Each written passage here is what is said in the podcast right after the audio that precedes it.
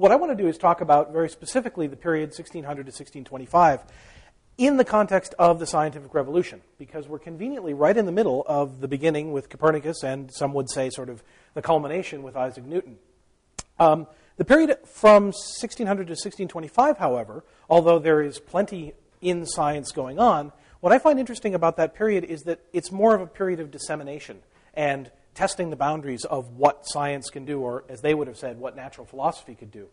And so, what I want to talk about is mechanics that is not the study of uh, mathematical study of machinery or forces, but rather mechanics as in car mechanics, people who actually did things with their hands, and their relationship to natural philosophy, and in particular, uh, mathematics. The key concept that I want to get across today is the idea of the mathematical practitioner. This is something which I'll go, to, uh, go through in a bit more uh, detail um, halfway through, uh, is one that came to currency as far back as the 1950s, but one which has gained some more currency more recently. Scholarship has picked up on these things in the last 10 years. Um, so, what I want to do is convince you, or at least suggest to you, that the period that, we're, that the Moments of Change for this year is looking at is a really interesting dynamic, but not yet fully fixed period in the history of science. That is, it wasn't clear by 1625 which way science was going to go, that is, to our modern version of what that is. So the, the, the broad end caps are Nicholas Copernicus on one end, who's dead long before um, this moment of change period, change period begins. I want to point out that he is what I would call a typical humanist. He is uh, educated very widely in the canon of uh, higher education for the 16th century, early 16th century, um, classics, medicine, law, theology, etc. He gets a job as a member of the church, he's a canon and administrator in Krakow, and he's doing teaching at the university as well. And his whole um, development of, of, the revolution in astronomy, that is putting the Earth at the sorry, the sun at the center of the universe rather than the Earth, um, comes out of what I would call a typical humanist university setting. They're debating it, discussing it. He finally publishes that at the end of his life, 1543. That's a whole other story. But by and large, he's synthesizing what's out there and proposing a new model. After our period, at the other end of things, you've got Isaac Newton, who most people will know his uh, famous laws of motion. Uh, I also want to point out that his other work, which was actually better received at the time, was on optics. That's 1703. Um, he has a slightly similar but also divergent history. He's a professor as well at a university, uh, Cambridge in this case, except that he's not religious. That is, they had to make a special um, dispensation to let him have a job because he wasn't going to take clerical orders. So, in the hundred years between these two men, we get a shift in that regard. The other thing is that he has strong ties to both what becomes science as we know it through the Royal Society. He's president of that, third president, I believe, um, at the end of the 17th century. But he's also in government service. He's master of the Royal Mint.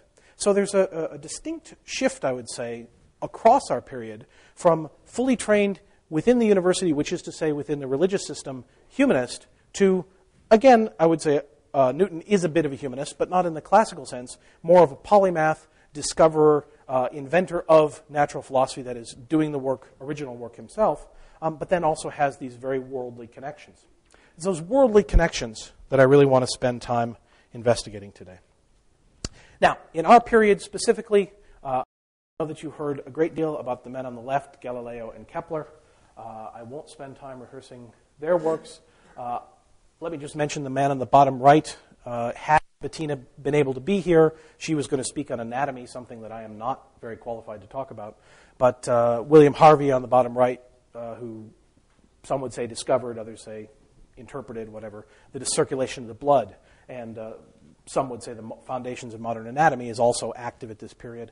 and then Thomas Harriot, who's an English scientist, natural philosopher, uh, active in this period a little bit earlier and, and, through this period, dies in 1623, I believe, uh, is someone you've probably never heard about. And he's going to come up uh, in a few moments in relation to Galileo.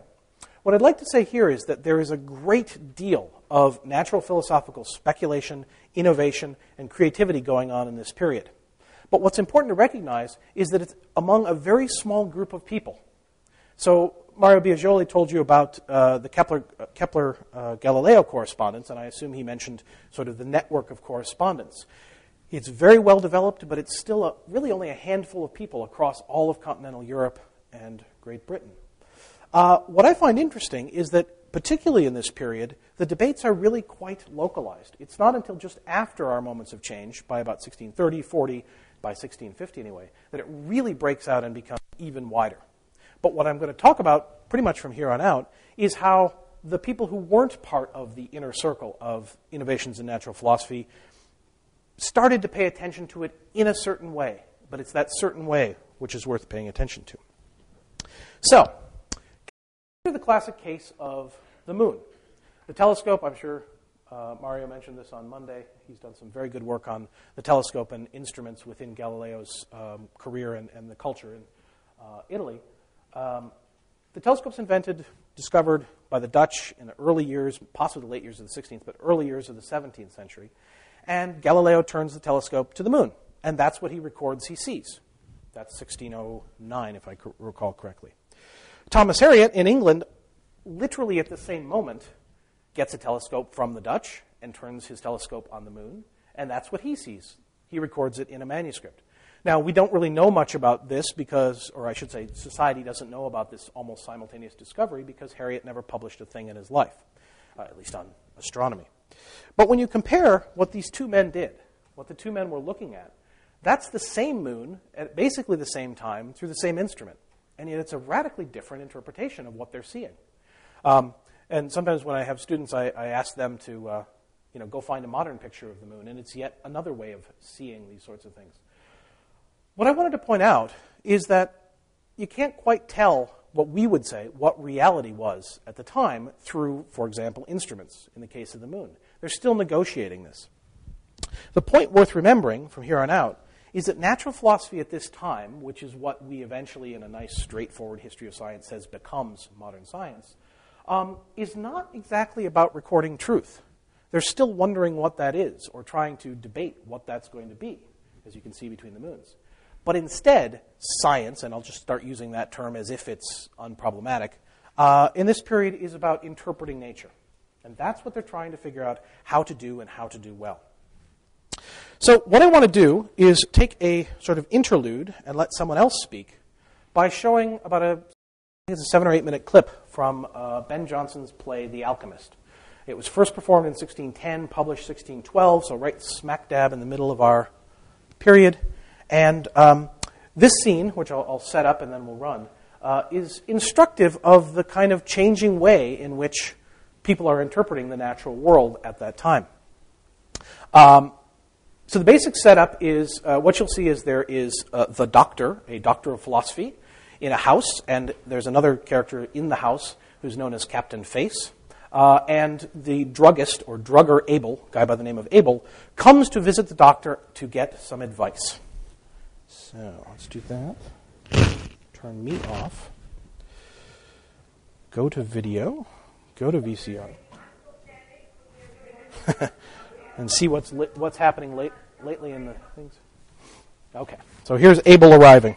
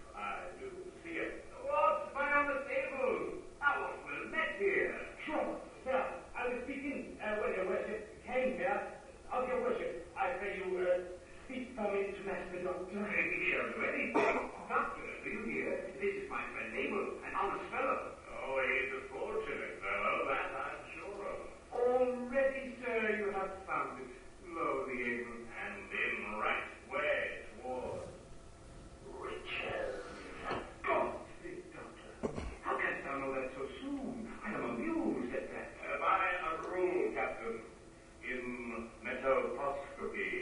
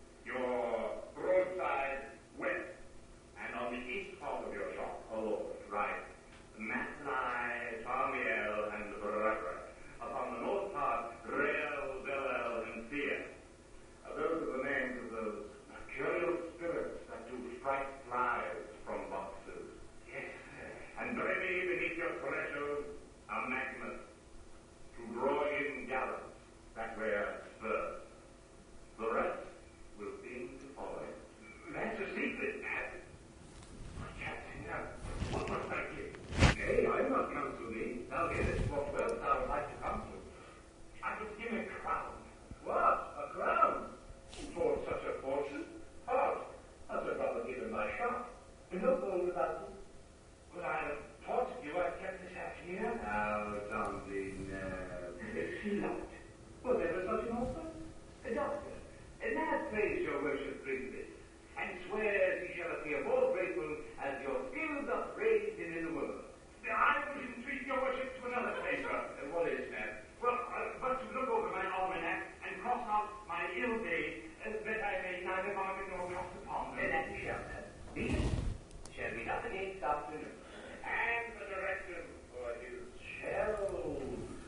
Now, now, art thou well pleased now? Thank, sir. Both your questions. Away. I smart with the your man.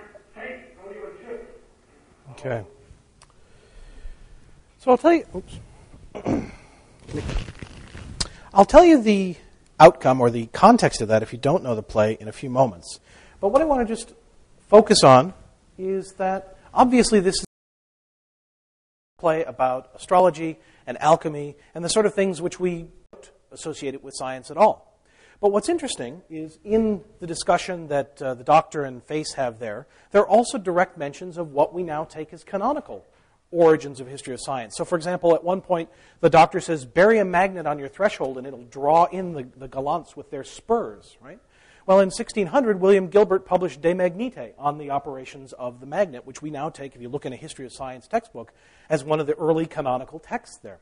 So they're playing with both of those sort of what we consider non science, or nonsense sometimes, and science, or what we consider hard science at the same time. At the same time, there are angels in there. There's astrology slash astronomy. I'll come to that in a moment. And also, I just wanted to mention that the last thing Nab asks for, Abel asks for, is to, to have the doctor look through his almanac. And that's going to come back uh, in just a minute. One of the strong movements throughout the 16th and particularly in the early 17th century is this whole movement uh, of astrology and astronomy and alchemy. The question is, how does that relate to modern science or modern reason, as I'm putting it? One of the most famous people who uh, was published, possibly because he was expending lavishly and, and writing these, these well illustrated books, was Robert Fludd, an Englishman living in the Netherlands. He published a whole bunch of stuff, but the big one is his Utriusque, Cosmi Majoris, etc. And what he is trying to show in that, a very common belief at the time, is that simply everything is connected. The heavens are connected to everything happening on earth in all sorts of different ways. And if you just look hard enough and investigate diligently enough, you will find those connections. So, zooming in on his, uh, this is the universal monochord, as it's called, illustration from his book. Um, you can see here that, that the central thing is a musical instrument, and the various notes uh, running up there are. Do we have a laser pointer? Yeah, can't reach that high. Um, but they're, they're related to the, the elements terra, aqua, that is earth, water, air, fire, and then going on up are the symbols for the planets, which, if you're familiar with astrological things, are the symbols for the astro- astrological signs as well. So going up, you've got um, Mercury, Venus, Mars, the Sun. It's interesting, I never noticed those are actually out of order. Um, Jupiter, Saturn. I missed something there, but anyway. Uh, oh, the moon is at the bottom. So moon, Mercury, Venus, the Sun, uh, Mars, Jupiter, Saturn and then the fixed stars outside. They're trying to connect all these things together. We say in a rather strange way, they thought in an extremely profound way. So, a couple more things just from Fludd to show the kind of complexity that they were contemplating, the, the I'll say the alchemists, the, the astrologers. Uh, this is a modern redrawing of one of his plates, and you can see that up the top there you've got the sun, and you'll notice that there are Hebrew characters at the very top, so there's a divinity represented there at this time. Um, God was always represented in Hebrew characters. Uh, connections then from the outer stars down to the inner stars, down to the human lying on the ground, and in all sorts of ways. If you could see the close up of this, um, lots of effects. And last one from him is his famous one, uh, the picture of how nature is integrated. And what you can see there is in the center is the earth. Around the earth are all the things that humans do. So if you zoomed in on the close up, you'd see all the natural arts, poetry, liberal arts, all those sorts of things. Around that in the circles are the uh, planetary orbits. Around that are the fixed stars, and all those little dots, or these little tiny things, are actual uh, angels, seraphim, cherubim, whichever direction that should go. So there's the biblical connection here. And you'll notice at the top, again, is that cloud with the Hebrew characters, the mind of God, which is connected by a chain, little hand, literally pulling the hand of Natura, Natura, nature, and her hand is pulling the hand of the monkey sitting on earth, which represents humans, and you'll notice he's holding a globe, contemplating exactly what is going on. This kind of, it is mystical both in the amazing way, but also in the uh, profound way to these people in the early 17th century. Uh, attempts to con- connect the macrocosm and microcosm is an overall framing uh, concept for these people. And then finally, one other picture from a different textbook, just a little bit later. Um, here you can see the alchemist in his workshop.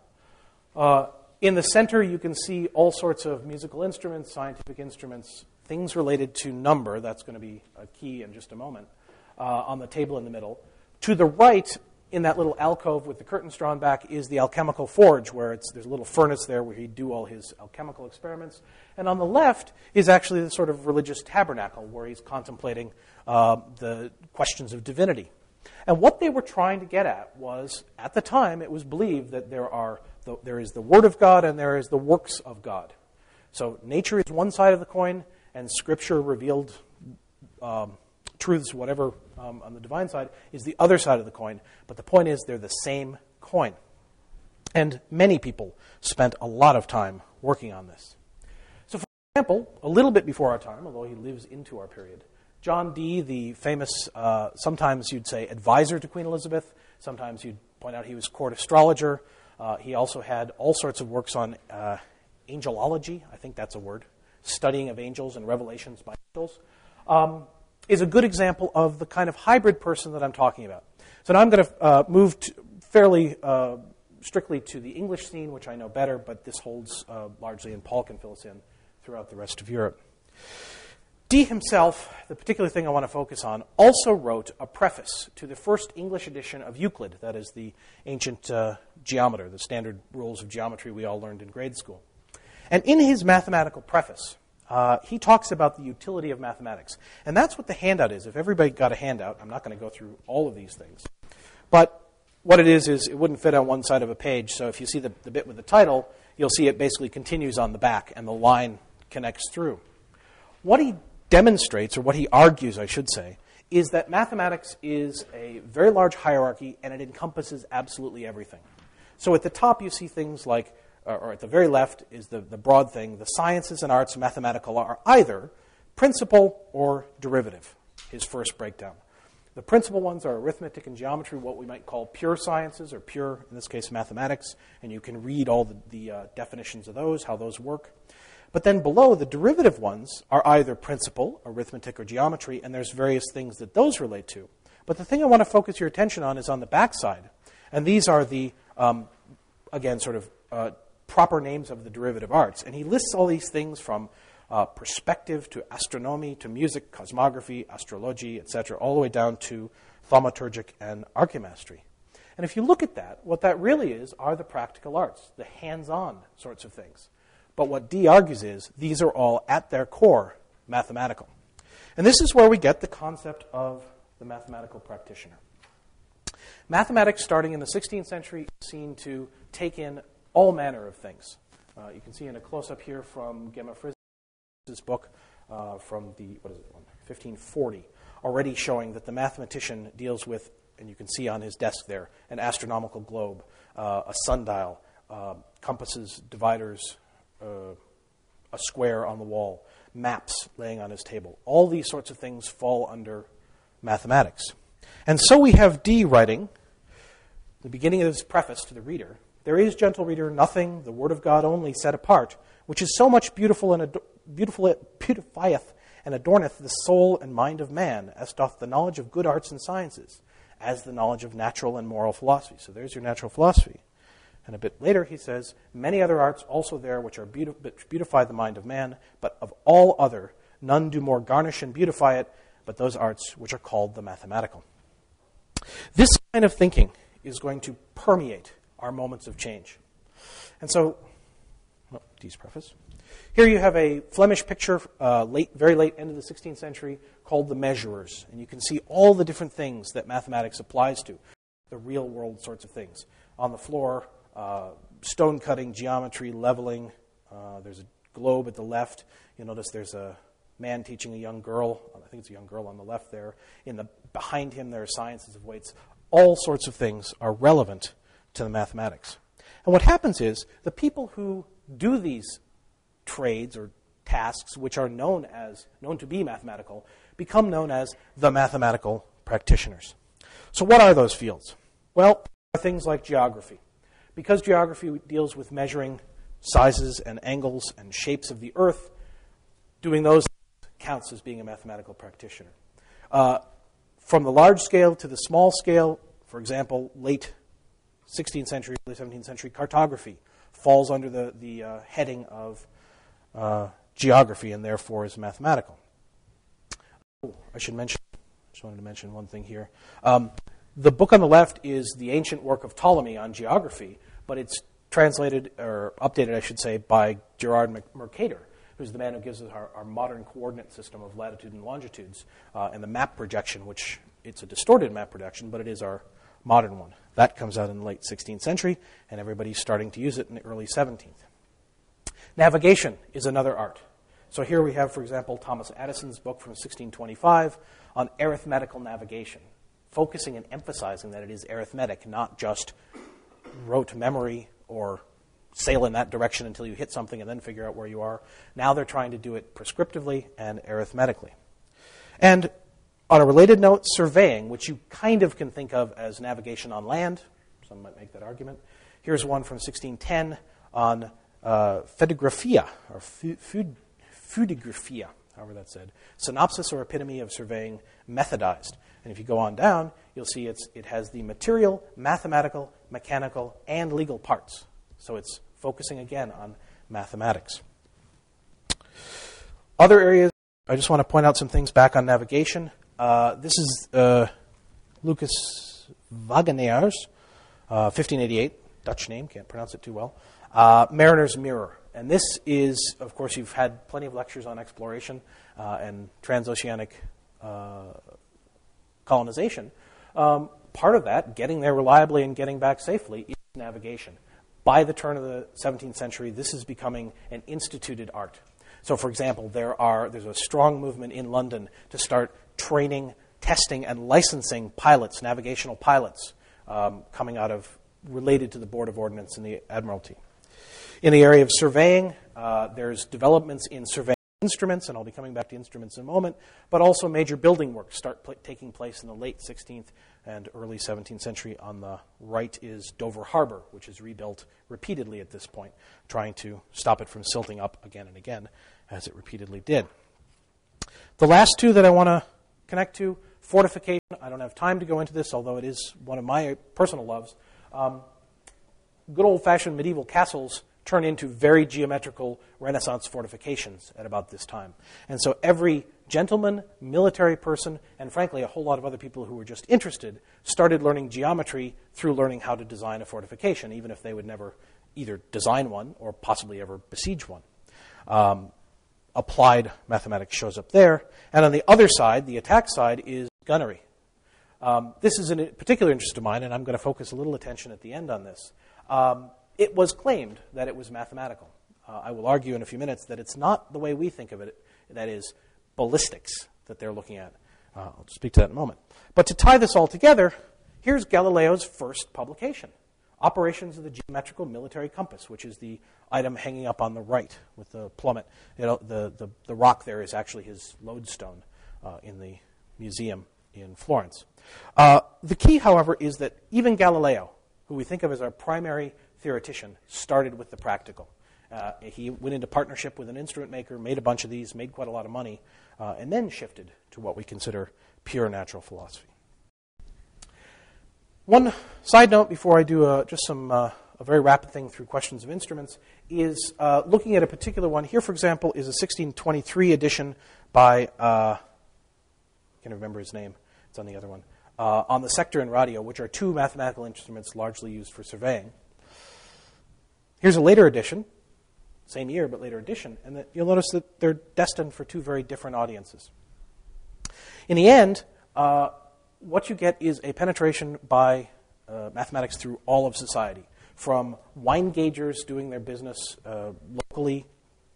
Wine comes into the port; they're trying to figure out how much is in there, right on up to, at least not in England, the Queen, but King Maximilian, for example, a little bit earlier in uh, the Holy Roman Empire. Great things.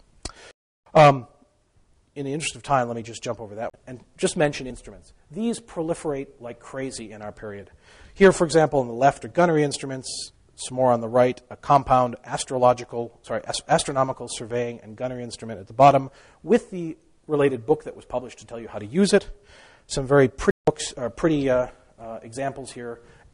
Astronomical, uh, an astrarium, I believe it's called, uh, a compendium dial on the right for time telling as well as astronomy, a surveying device on the bottom, globes, geography. Um, these are not the earliest globes ever made with, with modern geographical knowledge, but pretty close. And uh, interestingly, there's a close up of Tycho Brahe, one of the other great practicing scientists, uh, on these globes uh, by Blaeu. And then just a couple other quick things uh, pocket sundials, diptychs, compendia, all sorts of sort of personal things that someone with not that much money could uh, get interested in and, and uh, purchase. I'll jump over these. Let me just finish with the question of gunnery, which is the area where I work. Um, gunnery, we seem to think, is an obvious mathematical art. You want to hit a trajectory somewhere, how do you do it? Well, what, the, what they didn't do, interestingly enough, was use ballistic theory. What they did was they worked with tables, and it was very much almost a cookbook science. So you can think about you could do cooking with high end organic chemistry, but we don't. We get very nice results with Fanny Farmer or Joy of Cooking. The gunners, the, the practicing um, gunnery uh, um, instructors and practitioners were doing more the cookbook style sort of thing. They did mathematize when they could. So, for example, there are numerous treatises where they tell you how to construct a geometrically proportioned ladle so you can put just the right amount of powder into your cannon. It's rather trivial in some ways, but that's what fascinated them. They looked as well at instruments individually, and these, I've argued, become the badge of honor, as it were, for a gunner. I'm a gunner and an impressive one because I know how to use my gunner's rule and do this mathematically. And by the turn of the century, this early 1600s, what you get is gunnery becomes one of those places where it's not just practice, it's also study. And here you can see a, a, a, a detail of a painting from the Siege of Antwerp. I think it's Antwerp in 1590, didn't write it down, 98. Um, during the lull in the siege, they're debating a book, and one presumes this is something, one of the books coming out on gunnery as a mathematical science. So, I should end, I imagine, very quickly, so we give Paul enough time. Let me jump over. I was going to speak about um, this fellow, Robert who's right in our period, a very fascinating fellow. He starts with translations, moves on to a really interesting book, if you're interested later, called the Math- uh, A Mathematical Appendix, containing propositions and conclusions, mathematical, necessary observations, both for mariners at sea and for chorographers and surveyors of land, trying to tie it all together. He's very interesting from a uh, courtly point of view and patronage and all those sorts of things. I will skip over that in the interest of time, but you can see the great number of, of publications. And the connection to my interests is he moves then into gunnery, even though he himself uh, didn't start as a gunner. Through this mathematical knowledge, he got appointed a gunner and then an engineer in the Royal Service. So, here is just one little note on uh, um, a gunnery book to show you the connection, or rather disconnection, between uh, what I'm calling the mathematical practitioners and natural philosophy of people like Galileo. The Complete Gunner was published in 1620. a very practical, hands on thing, very numerically, or um, what you might say, cookbook uh, style mathematical gunnery. But down at the very bottom, this is a 16, 1672 edition, where they note at the bottom, to which is added the doctrine of projects, that is, projectiles or ballistics, applied to gunnery by those late famous authors, Galileanus and Torricellius, uh, now re- rendered into English. So it's only at the end of the century that these mathematical things start to become what we would see as theorized and scientized. So, where does that leave us? If you look at the sciences from 1550 roughly to 1650 or 1675 or 1700, we see a nice straightforward progression. And if you pick up a history of science book or a Western Civ textbook, they'll tell you that story. Our moments of change from 1600 to 1625, though, is a really bit of a contested area. They don't know, because it's very popular, whether they're going to go down the what we would call mystical alchemical path. They don't know if they're going to go down the natural philosophical, theoretical, mathematical path. What they want to do is combine the two. It's going to take another 30 years, and, and at least in England, I would argue, a civil war to get those things separated. I think Paul will probably fill in the prehistory more than what I'm doing, but we'll see in just a moment.